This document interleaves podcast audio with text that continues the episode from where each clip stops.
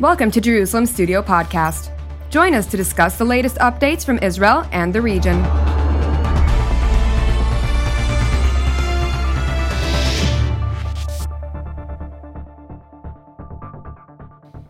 Shalom and welcome to Jerusalem Studio. In less than one hour, the first exit polls will grant anxious Israelis a rough idea about the chances for their elected representatives to finally set up a functioning government more than two years after the last stable one fell apart. Ahead of the expected moment, we will attempt to provide a general analysis of Jerusalem's political state of play. To do so, we're joined from the southern Israeli city of Beersheba by Dr. Yonatan Freeman, a political scientist at the Hebrew University in Jerusalem. Thank you for joining us. Hello. Also joining today's panel from the city of Bet Shemesh is former Knesset member Dov Lipman, who is Secretary General of the Confederation of United Zionists. Thank you for joining us as well. Great to be with you. Thank you.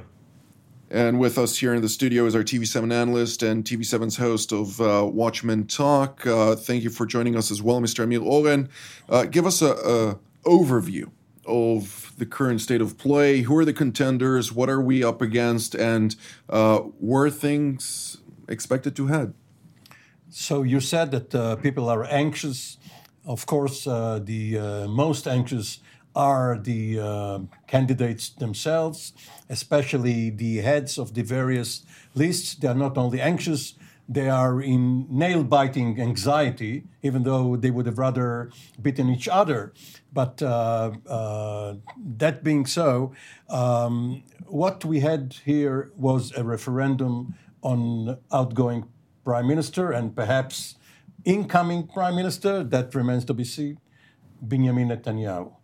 And um, all other agenda items have been shunted aside uh, both domestic and uh, foreign policy, even the COVID 19 uh, crisis, um, which is hovering in the background, uh, is not the main item on the agenda. The question is, and this is for mathematicians and statisticians, uh, whether Netanyahu can survive, whether the numbers will give him uh, 61 um, Knesset member uh, majority, or whether his opponents will be able to put up uh, a coalition of uh, opposites, uh, a broad coalition uh, that, even though it goes from left to right and will include people who have been uh, diehard rivals, will this time around manage to topple Netanyahu. Knesset member Lipman, your perspective of the current breakdown. How can we look at the current situation? Well, I think what was just pointed out is really, really important. Even after we see the exit polls, certainly I came from America. I'm used to knowing, oh, there's a winner. Uh, all we're going to have after that is 120 members of Knesset. And then becomes the difficult task of someone amongst those 120 trying to form a government. And as we headed towards this election, we didn't see anyone, not Netanyahu, not his opponents, with any kind of a clear path according to the polls, towards the 61 seat majority you need to form a government. So we have to remember that we might emerge from this process with no one able to form that government, not in the pro Netanyahu camp, not on the anti Netanyahu camp, and that could then lead us on a path towards a fifth election in this cycle. Dr. Freeman, your take on this? Well, I think it really is a referendum, not just if you uh, support Netanyahu or not, but also uh, do you support what he did in the face of this pandemic, face of this threat. I think that many of the individuals who are Netanyahu's opponents criticized him in the beginning, many of them saying he won't get the vaccines, we'll be the last, we won't be the ones who are getting out of this pandemic. So I think uh, it'll be interesting to see how that plays out in terms of the voters. In addition, we've also seen increased uh, campaigns by Netanyahu and his supporters to try to sway the uh, Israeli Arab vote.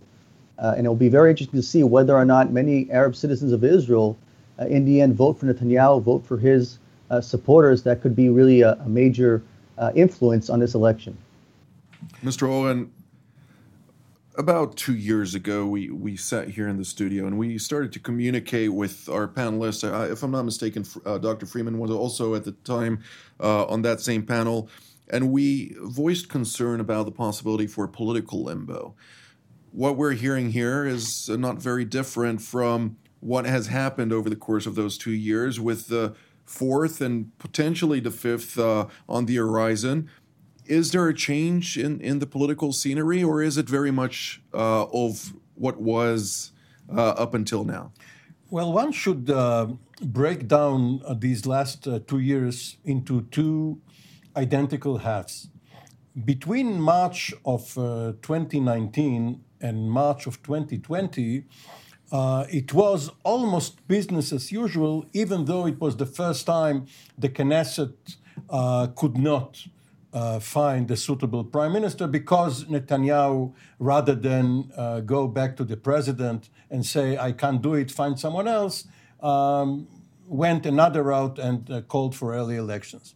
But uh, come March of 2020, it all changed because of COVID 19 and because he, Netanyahu's main opponent uh, at the time, Benny Gantz, the head of uh, Blue and White, uh, said that this was reason enough to abandon his main campaign pledge against Netanyahu and join forces with him because of the health uh, and uh, economy crisis.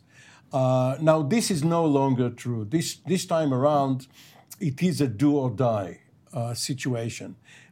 with one, one wild card. And the wild card is President uh, Reuven Rivlin. Under the Israeli system, the uh, presidency is mostly ceremonial. But this is the one time where it can uh, have a lot of substance and significance. If the president decides that uh, he does not see Netanyahu, uh, who is standing trial for corruption, and his uh, trial is about to resume uh, in a week's time or so, a week and a half. If Rivlin says, uh, please, Likud members, send me someone else, I may give him the right of first refusal. He may do that. Uh, he's authorized to do it. I know that Dov Lipman uh, uh, does not agree with me. Uh, he will probably explain his position, but he can do that and then it will be a whole new ballgame. Well, Knesset member Lipman, uh, here's your chance. Go ahead.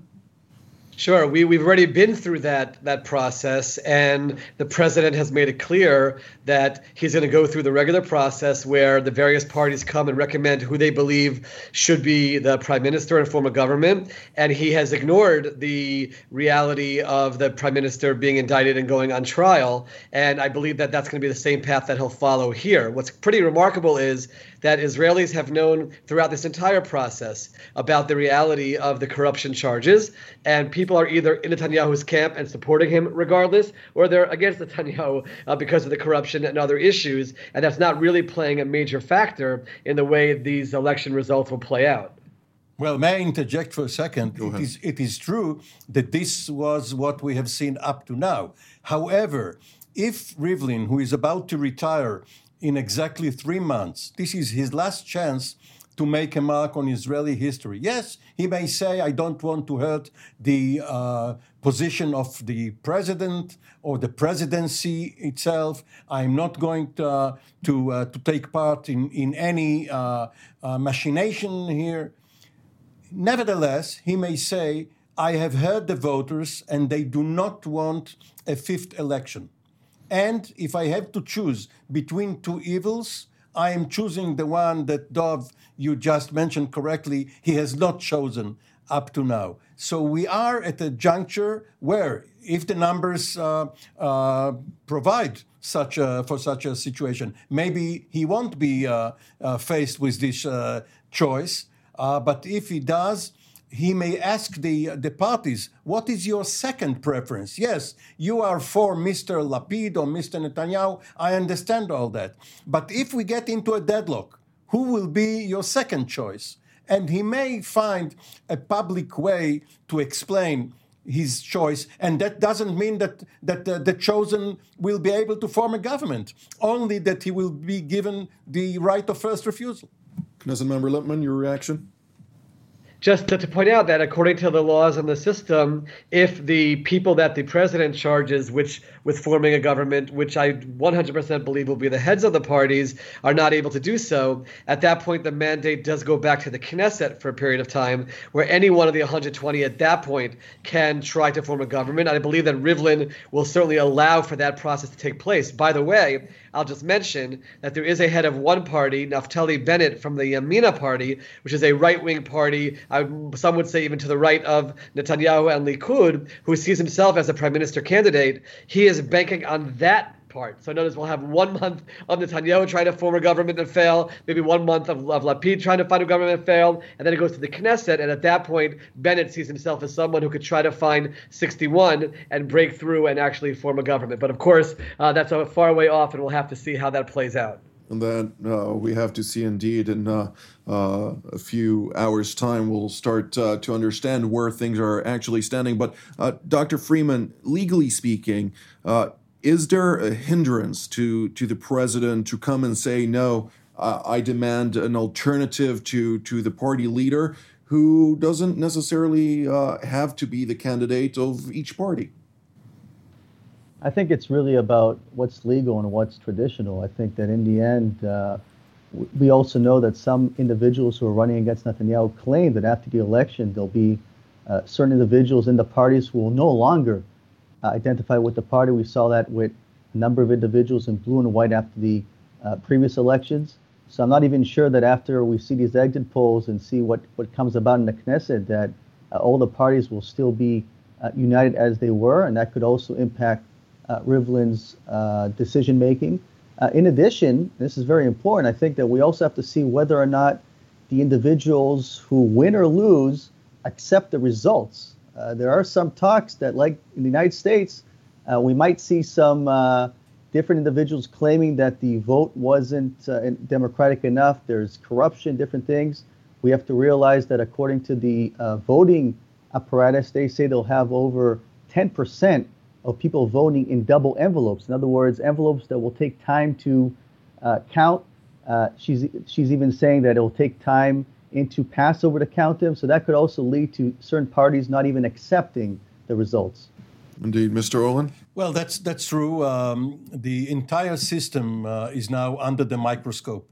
What uh, used to be accepted uh, as a given, the sanctity of the process is no longer so. Uh, and uh, people, yes, may uh, charge that uh, the process was rigged one, one way or the other, even though a Supreme Court justice um, always heads the election commission.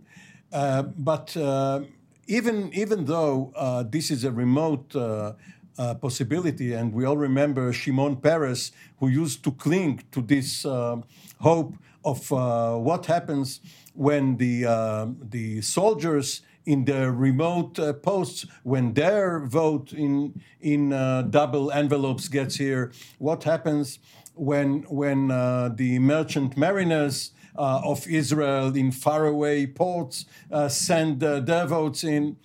We will we will get some sense of uh, the results shortly. But one should also add, and uh, of course, uh, uh Dov Lipman uh, felt it um, as a member and Jonathan Freeman as a scientist, there is what is called the surplus law in Israel.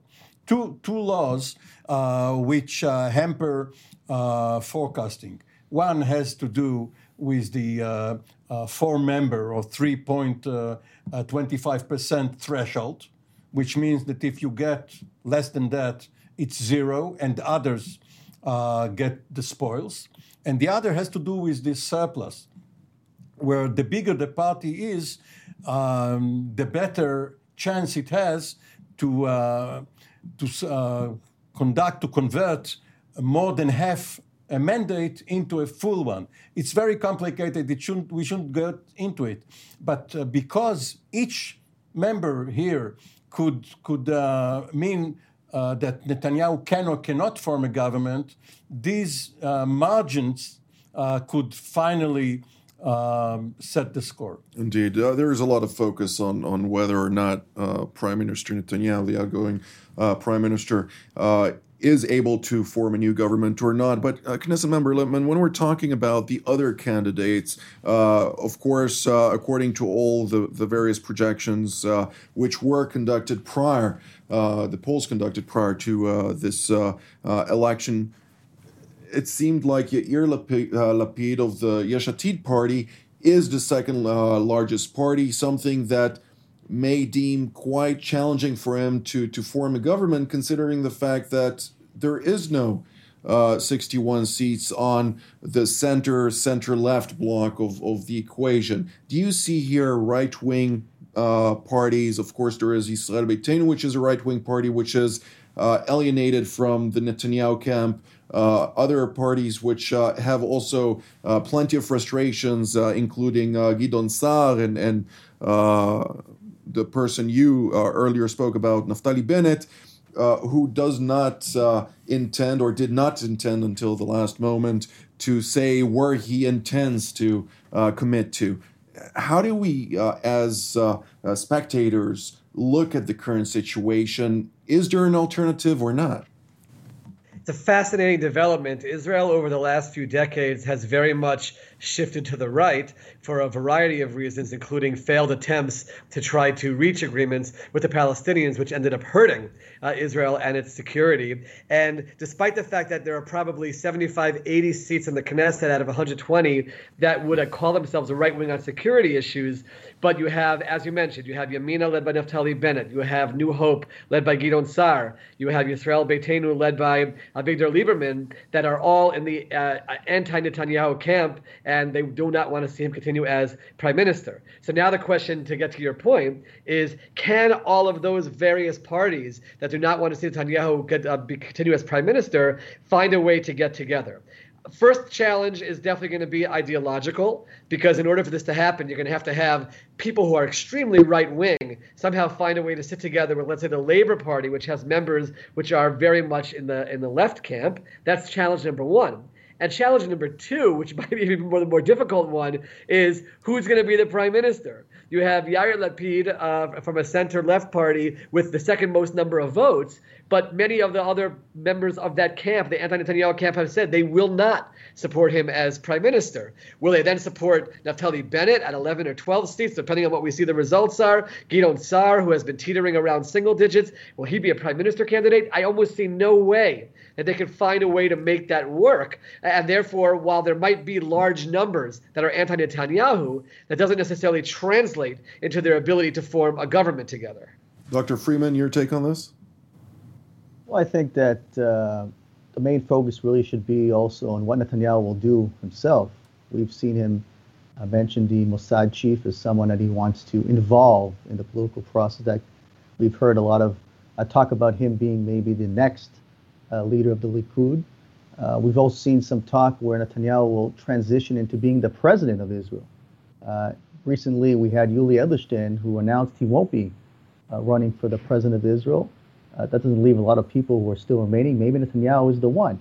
Uh, maybe part of what will happen is, if indeed he forms a new government, he'll try to position himself in a way where he also impacts who will be the next leader of his party, but also what he does next, and that is to become the president. Indeed. Mr. Oren, uh, I'd like to touch on something uh, Knesset member Lipman stated.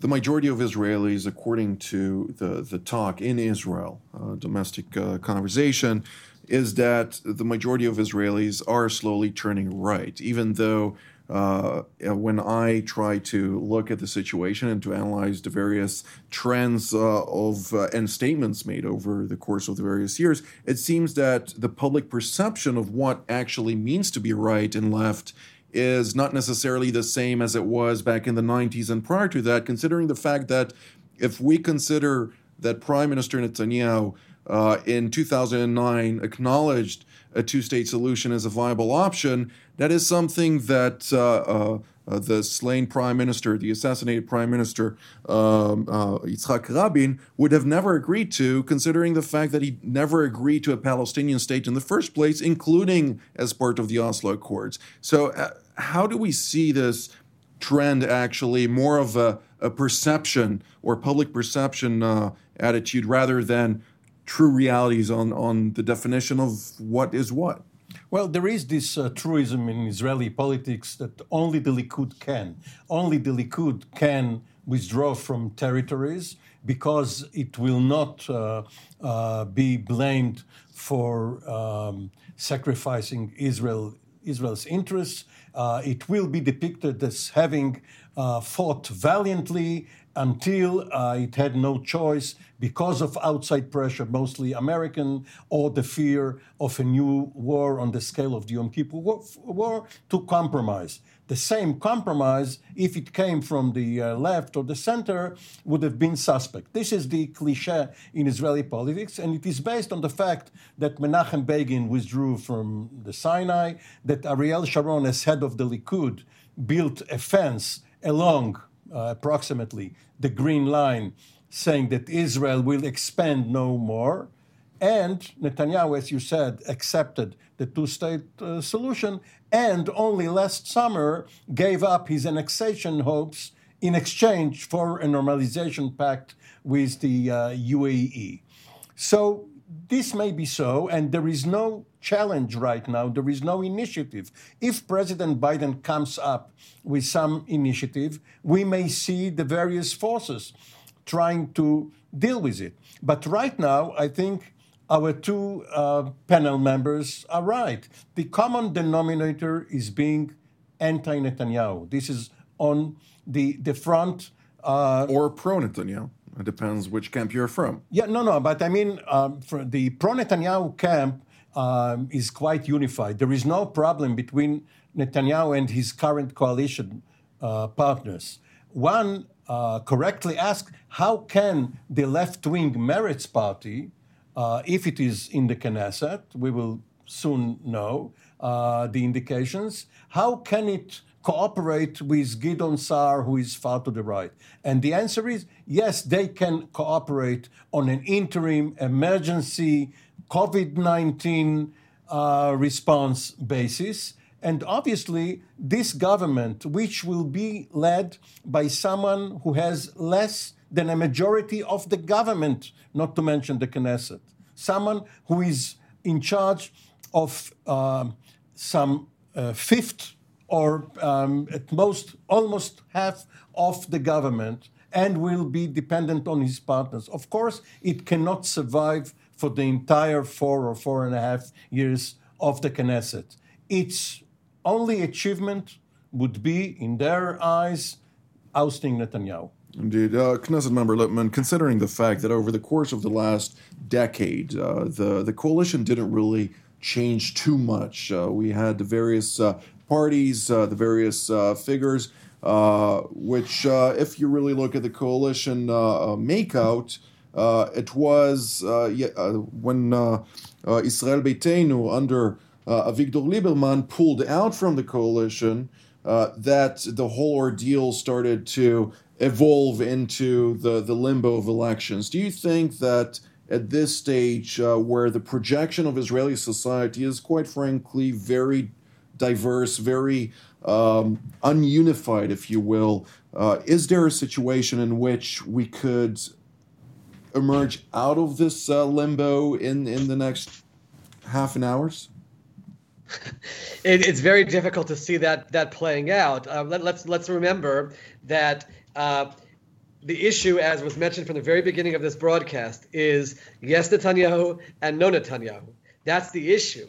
And therefore, uh, as long as Netanyahu continues to be on the stage, uh, that will continue to be the issue. And Israel is quite remarkably divided pretty much right down the middle uh, on that issue as you analyze the polls that we've seen. So the question that we're going to have to see as we see the election results is despite the fact that it's half half down the middle, uh, is there one camp or another that's able to somehow manage to squeak out the 61?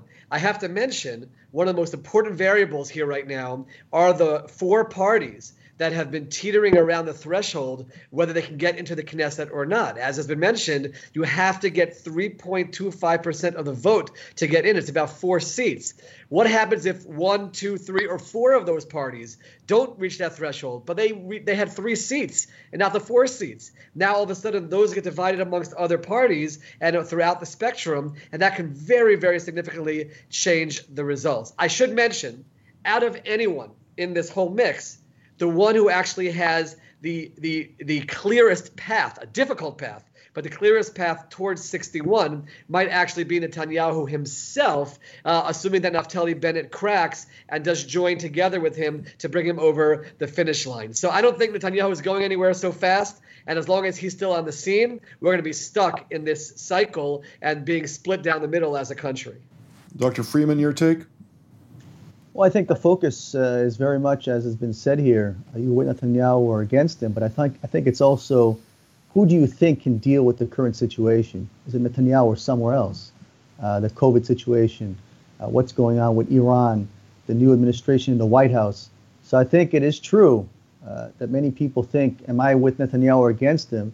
But I think we'll have to see with these exit polls whether or not the crowd that says, who can deal with the situation, Netanyahu or any of the other people, whether or not that crowd wins, I think Netanyahu has an edge with that. Mr. Oren, uh, the final analysis? Yes, there, there is uh, this uh, uh, question in American politics uh, what have you done for me lately? Don't tell me what you have done throughout uh, your four, eight, 12 years. What have you done for me lately? Netanyahu has tried to answer that by saying, I brought you the vaccines. The answer, of course, yes, you brought the vaccines to Ben Gurion Airport, but the uh, Israeli health maintenance organizations, uh, Kupat Cholim, uh, did the rest. And uh, just like Churchill at the end of World War II, thank you, uh, Sir Winston, but we'll take it from here. So, yes, many people are thankful for what Netanyahu did in the latter part of the COVID 19 crisis, not the first part, not the 10 years when he uh, robbed the health ministry out of resources in his opponent's eyes. And we will have to see what the balance is. Well, we'll uh, remain anxious uh, as we're drawing near to the exit polls, but I'd like to take this opportunity to thank Dr. Freeman and uh, Knesset member Lipman for being part of today's panel. I'd like to thank Mr. Hogan as well, and I'd like to thank our viewers, and we will see you next time. Thank you for joining us in another Jerusalem Studio podcast. For more content on Israel and its region, we invite you to visit our website at tv7israelnews.com and follow us on social media.